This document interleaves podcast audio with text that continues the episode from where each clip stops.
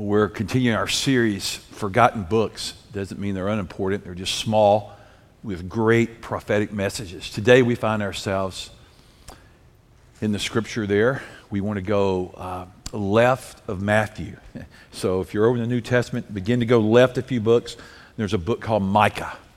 Micah's got a couple of verses that everybody's familiar with, that we'll talk about those as we go through the study this morning. Micah. He was a contemporary of the great prophet Isaiah that had a big book of about 60 chapters. Doesn't mean that he was more important or less important than Isaiah. His writing was incredibly significant because it was from God. As I've been studying Micah just hours and hours and hours, there's a little known about this little prophet, but his message we know about. He was down there in Judah's fertile hills about 25 miles southwest of Jerusalem. And there was a lot of unrest politically in the region. There was a lot of corruption in the camp. Does that sound like anybody you've ever heard of, any nation you've ever heard of? Yeah, it's amazing when you read these old prophets about what people did. You know, the scripture says there's nothing new under the sun, so sin and corruption is nothing new. And the people were like, well, we could just throw out sacrifices and give stuff to God, but we could just live like we want to.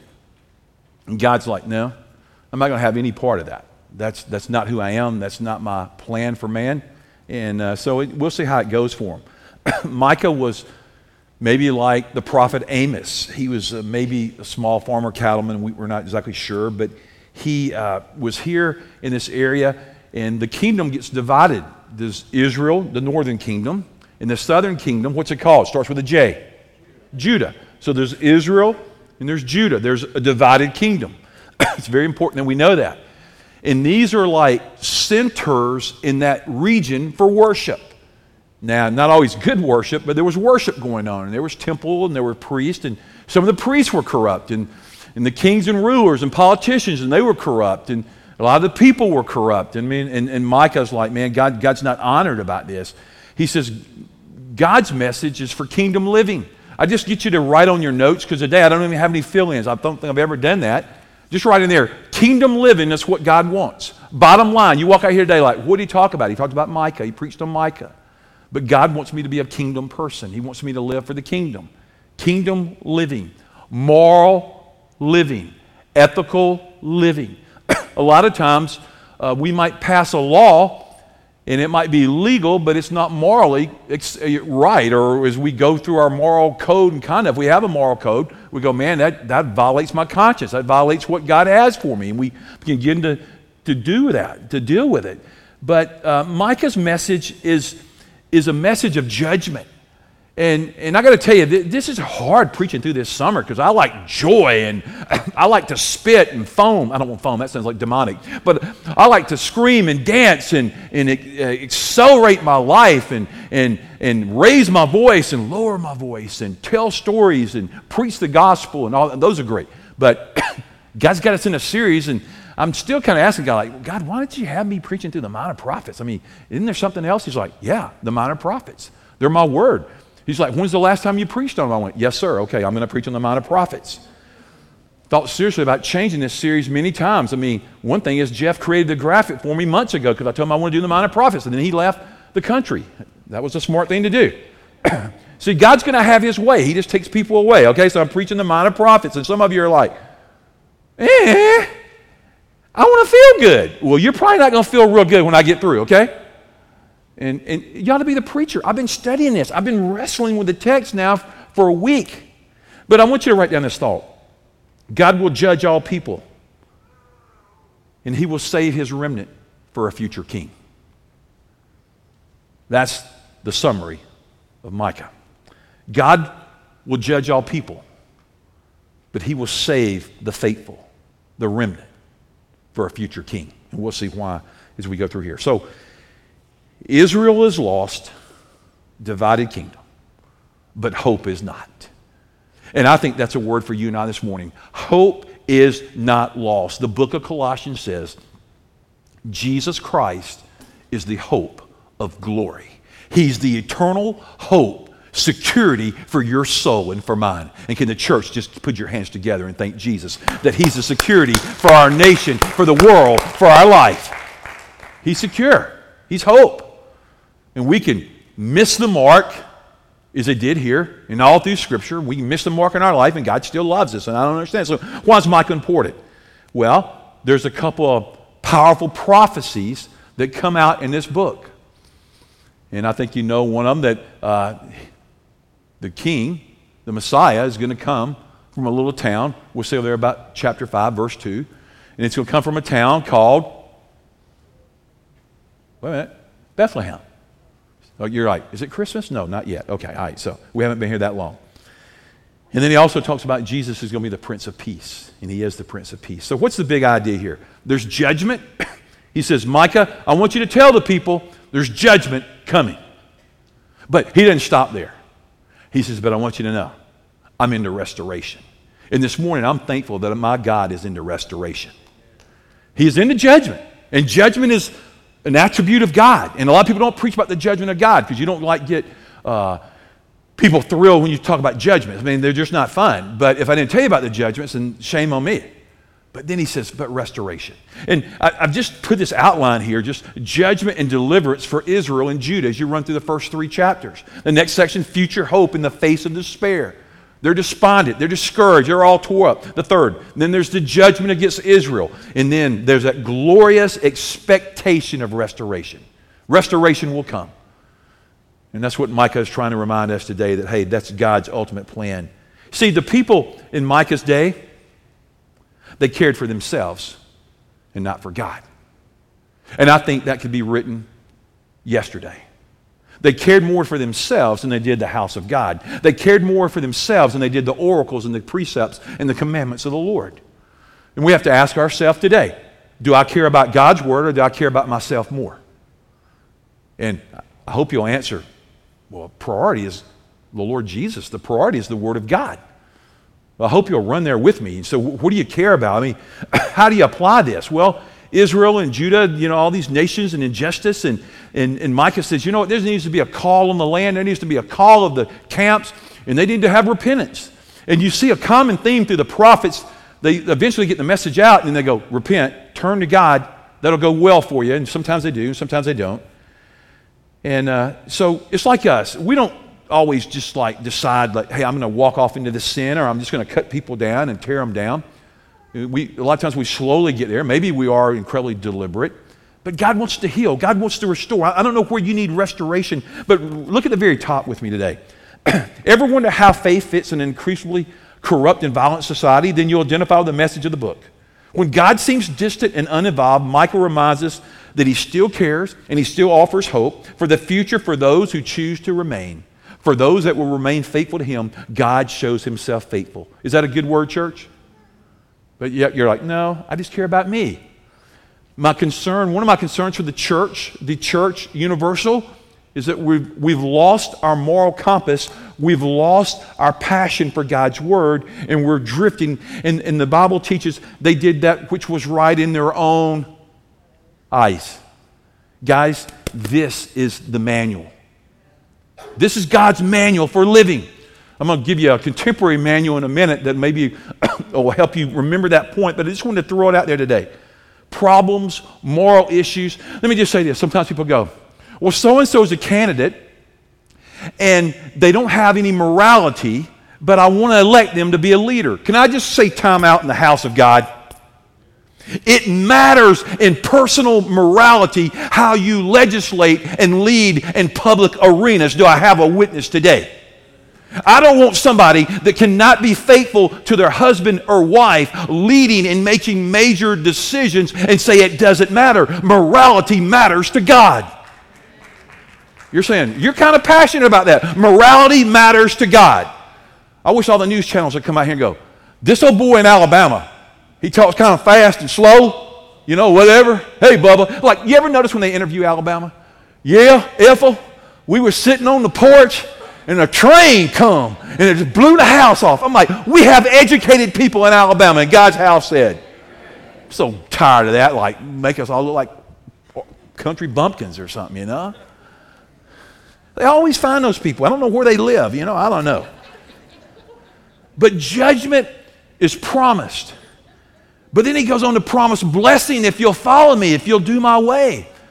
Guys, I've got a huge text and I'm trying to kind of do overview, and I want you to go home and I want you to study Micah this week. I want you to look through it because I think this word matters. Let's look down here. So, verse 3, chapter 1. Look, the Lord is coming. He leaves his throne in heaven. He tramples the heights of the earth. So the Lord's coming. He's quick to say that. Verse 5, then why is this happening? Because of the rebellion of Jacob. Because of the rebellion of Israel. Oh, hill catcher. I mean, hey, it's sinful. It's bad. Where, look what he says down there. Where is the center of idolatry in Judah? In Jerusalem, its capital. They were into being, they coveted. They were idolatrous people. Sometimes we're like, man, that sounds like us in America right now. So I, the Lord, will make the city of Samaria a heap of ruins, the Lord judges. Verse 7, all her craved images will be smashed. All her sacred treasure will be burned. These things were bought with the money earned by our prostitution, and they will now be carried away to pay prostitutes elsewhere. Therefore, I will mourn and lament, and I will walk around. You're saying, man, this old prophet. And then you move into chapter 2. I want you to move down to chapter 2 with me because I could just stay in chapter 1. Look at chapter 2, verse 1. This is amazing. The people of Micah's day, this is what they did. What sorrow awaits you who lie awake at night, thinking up evil plans. You rise at dawn and you hurry to carry them out simply because you have the power to do so. In other words, they just were fixated on evil and what all evil they could get into, and they sat there at night meditating on that, and as soon as they hit the ground, they ran to practice sin.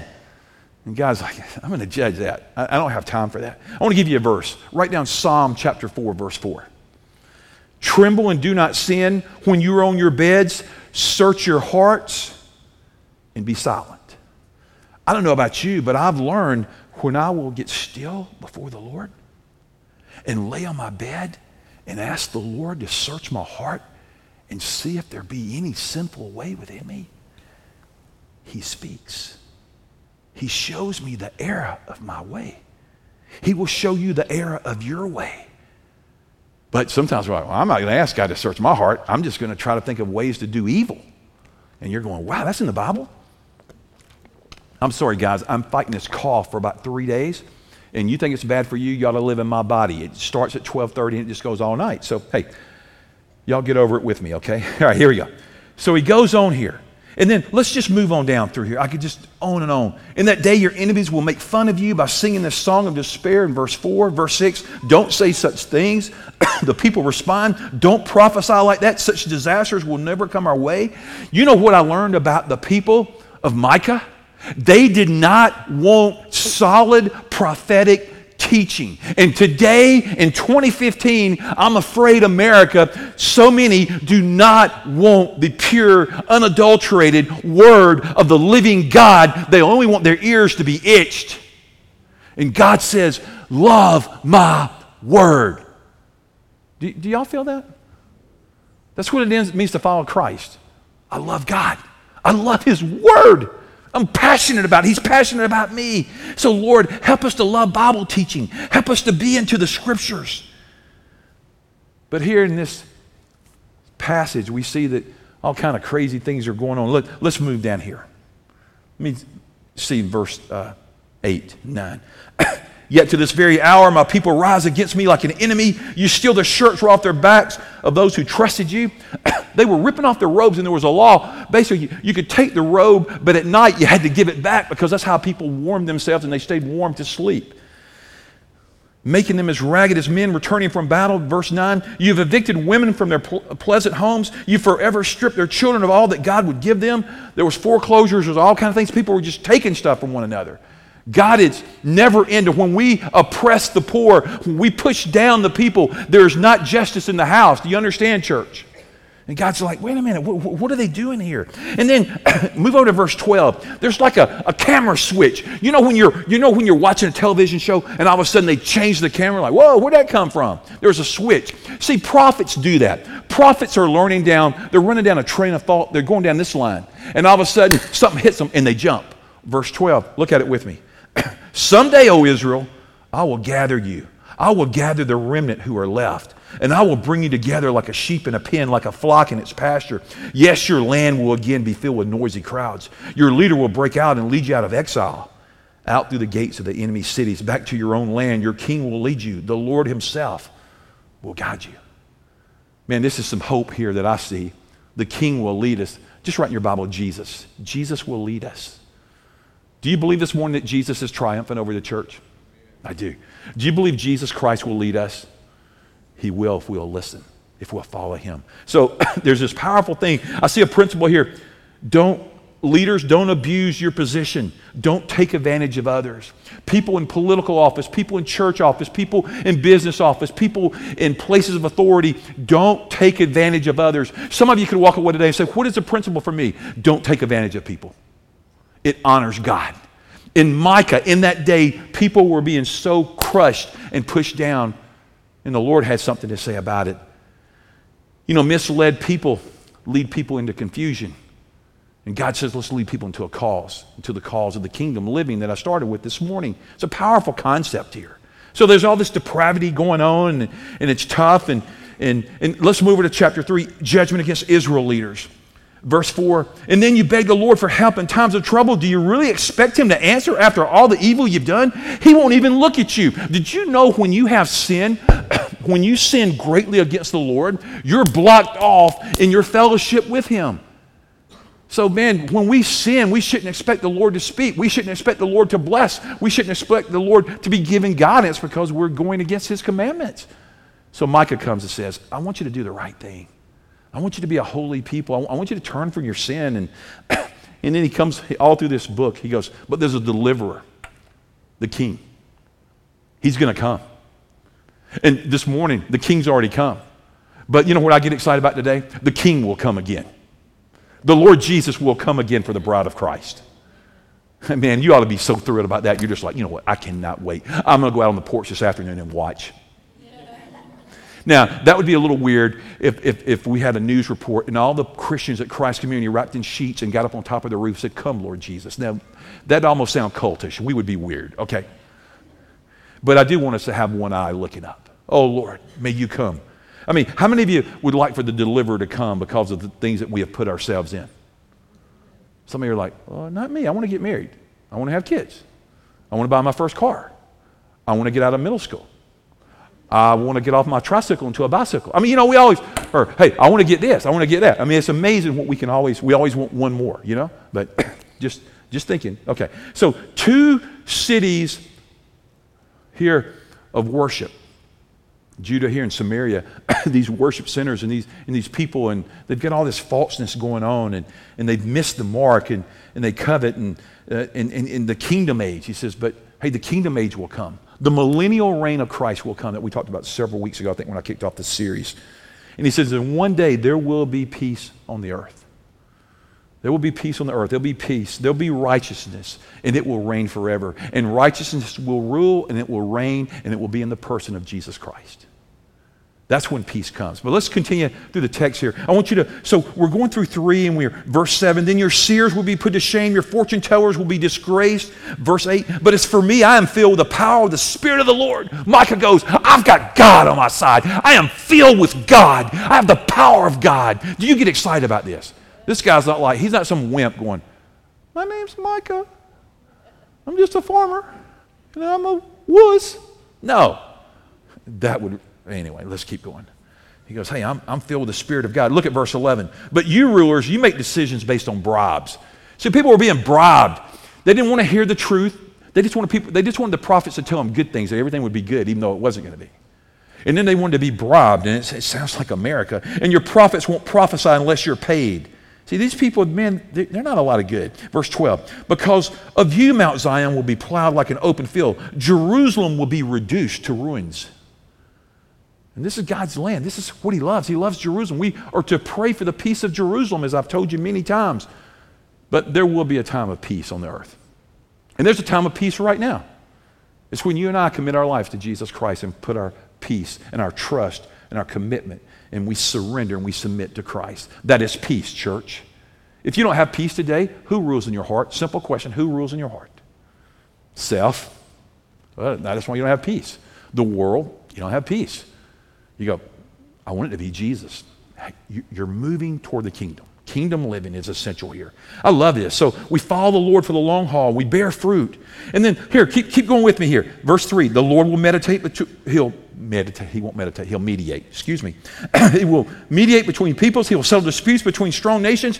They will hammer their swords into plowshares and their spears into pruning hooks. And I've read that over the years. And matter of fact, years ago, I spoke at this guy's funeral, and this was his favorite verse. And I'm a young pastor, and I'm like, huh? This is like your favorite verse? He was a military officer. And basically it means there'll be no more war. There'll be no more violence. There'll be no more Maxwell. There'll be no more gunner. There'll be no more military. There'll be no more military rule or supremacy. There'll be the rule of the Lord Jesus Christ. Are y'all excited about that? All the military going, yes, because that happened quickly because I've got another assignment and I'd like to move now. And you're saying Jesus is coming back. He is. And verse 4, and everyone will live in peace and prosperity, enjoying their own grapevines and fig trees, for there will be nothing to fear. I don't know about you guys. I'm excited when he prophesies that word. There'll be nothing to fear. Because can I tell y'all, I won't tell you specifically. I've got a big fear right here lodged in my heart right now that I'm battling. You're our pastor. You have fear. Yeah. I don't want to be a hypocrite. I know who I am in Christ. I know who I belong to. But I battle a fear. Do you battle fear? Come on, church. Do y'all battle fears? Yeah, you got fears. You got all kind of crazy fears running around.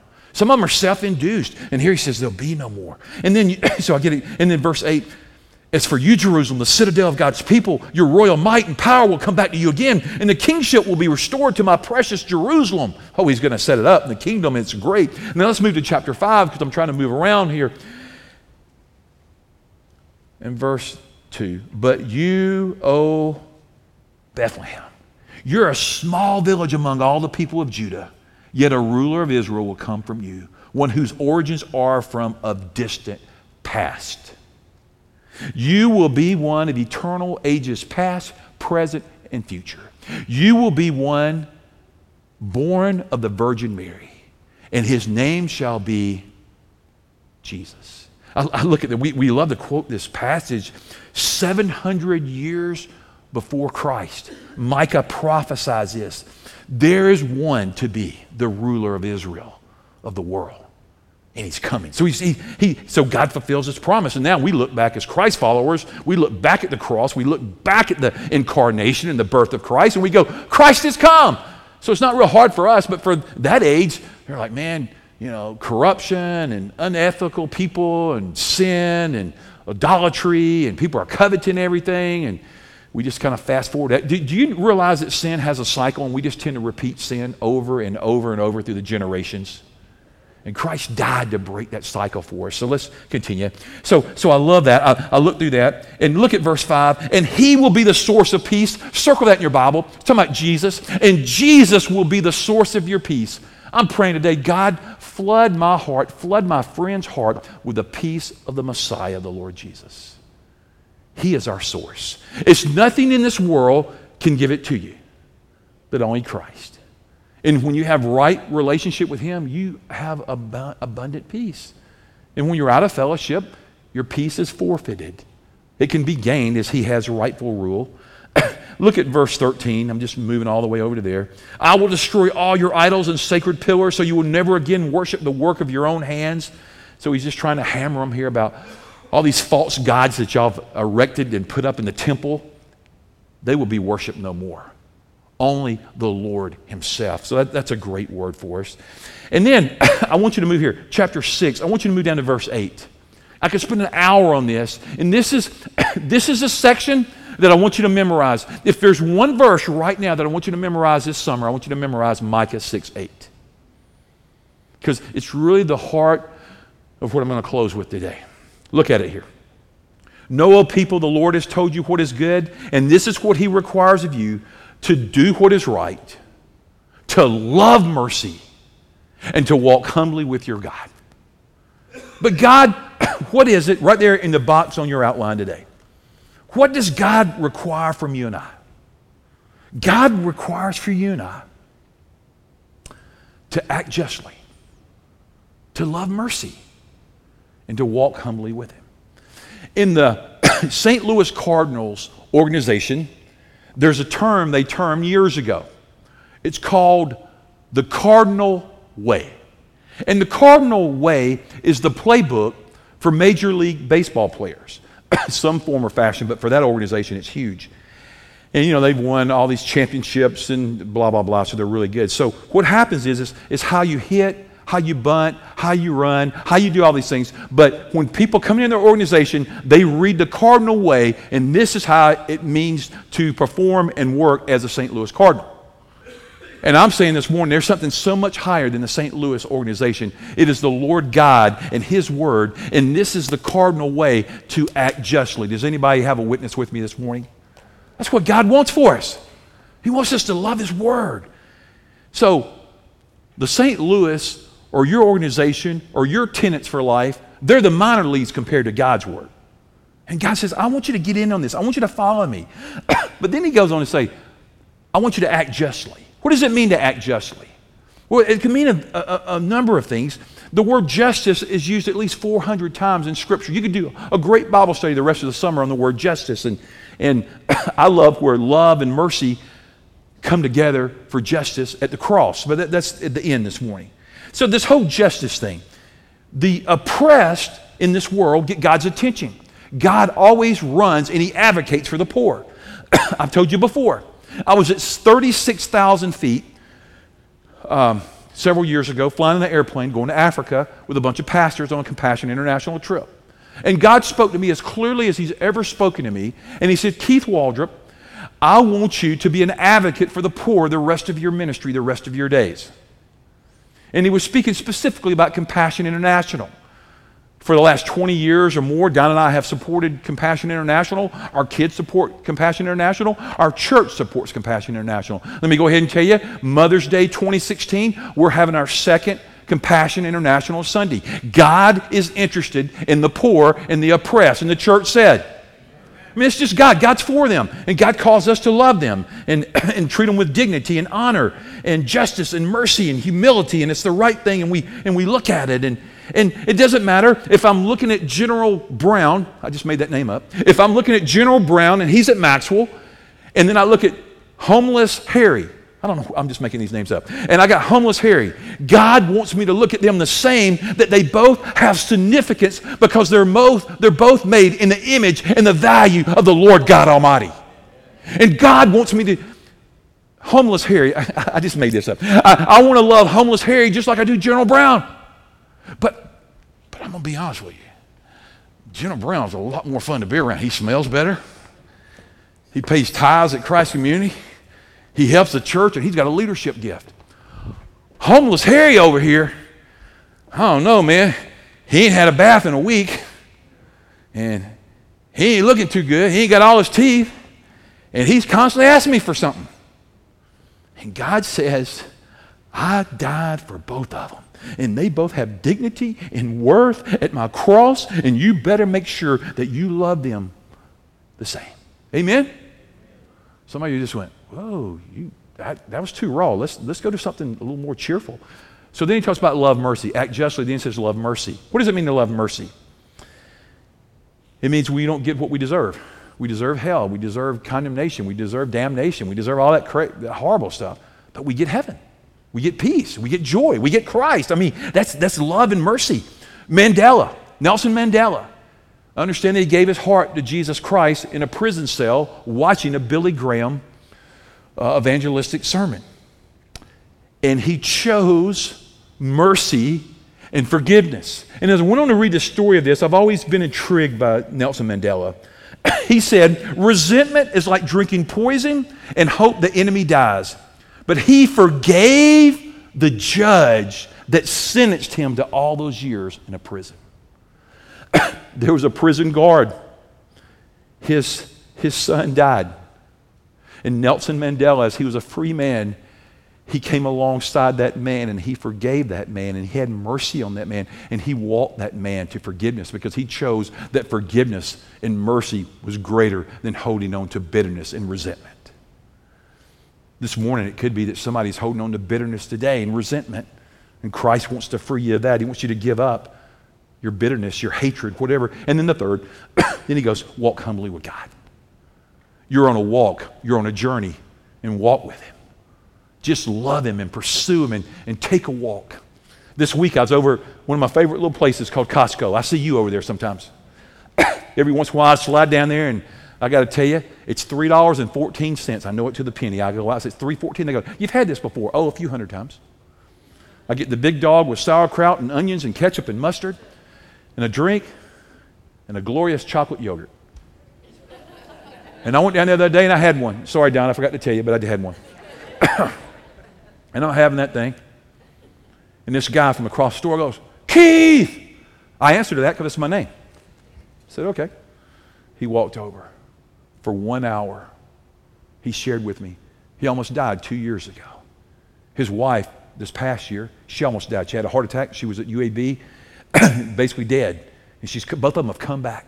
He's lost about 60 pounds. He's kind of dwindling away. He's got Lyme disease, and it's attacked every system in his body. And I was sitting there, and I was watching him. We were talking. And he just talked about mercy, and he talked about walking with God. And then he told me something. He said, I've been so sick for the last 2 years. He said, my wife almost died. I said, I know. We were praying for her. He said, 42,000 hits on Facebook for her when she was going through that. I went, wow. He says, but what I want to tell you is, you want to walk humbly with God. He says, but when my wife was there, I didn't leave the hospital for 1 week. I said, you didn't leave for 1 week? He goes, I wouldn't leave. I stayed right there. Everybody brought everything I needed. I wouldn't leave. I went, whoa. Now, I got to tell you, I love Donna. She's amazing.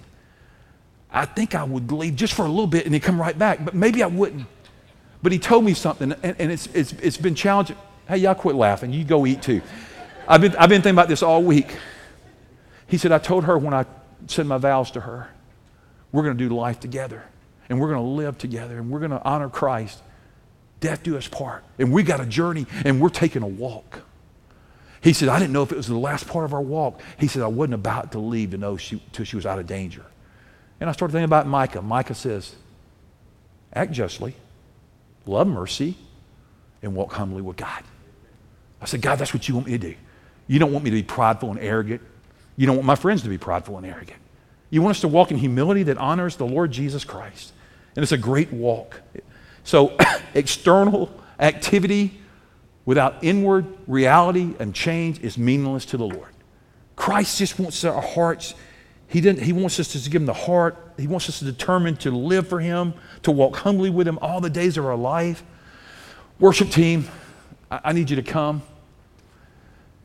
But I'm praying this morning as we look at this old prophet. I want to move over to chapter 7, verse 7. As for me, I look to the Lord for help. I wait confidently for God to save me. See, there was hope there. Verse 14, O Lord, protect your people with your shepherd's staff. Lead your flock, your special possession. They're leaning into the Lord. They're walking humbly with their God. That's what God wants for us. Verse 18, look at this. This is so powerful. Where's another God like you who pardons the guilt of the remnant? There is none like you, God. Overlooking the sins of the special people, you will stay angry with your people forever because you delight in showing unfailing love. But look at verse 19. I want you to camp out at verse 19 quickly. Once again, you will have compassion on us. You will trample our sins under your feet. You will throw them into the depths of the ocean. You will show us your faithfulness and unfailing love as you promised to our ancestors, Abraham and Jacob, long ago. Faithful is the Lord God Almighty now and forever. And God wants ethical living in the house of faith. So you're saying, wow, this little book, man, it's got some stuff in it. I know. And I just kind of scratched the surface. If you want to come back, I'll be lecturing for the next 4 hours this afternoon if you want to come back, because I got enough to do it. Please don't come back, because I'm not going to be lecturing this afternoon. But I would if you wanted to. Let's call on Jesus. Let's pray. Lord, you're a great God. verses 18 through 20 we just read are our wonderful confession of faith. Who is a God like you that pardons our sin and iniquity? And you will have compassion on us. Mark says, why does this fellow talk like that? He's blaspheming. Who can forgive sins but God alone? The psalmist in 32:5 says, and then I acknowledged my sin to you and did not cover up my iniquity. I said, I will confess my transgressions to the Lord. And you forgave the guilt of my sin. Lord Jesus, today, would you draw near? Would somebody grab the hem of your garment today and say, Lord Jesus, have mercy on me, a sinner. Pardon me today. Wash away my sin and be my Savior and Lord. I want to follow you, Jesus, from this day forward. I give you my heart by faith. I believe the gospel. I receive the gospel. I receive Christ into my life. Cover me. Give me heaven when I die. An abundant life in this life to live. God, thank you for Micah, that we can learn from a little prophet a great big message. And God, when we walk out of here today, help me, help us to act justly, to love mercy, and to walk humbly with our God. In the name of Jesus.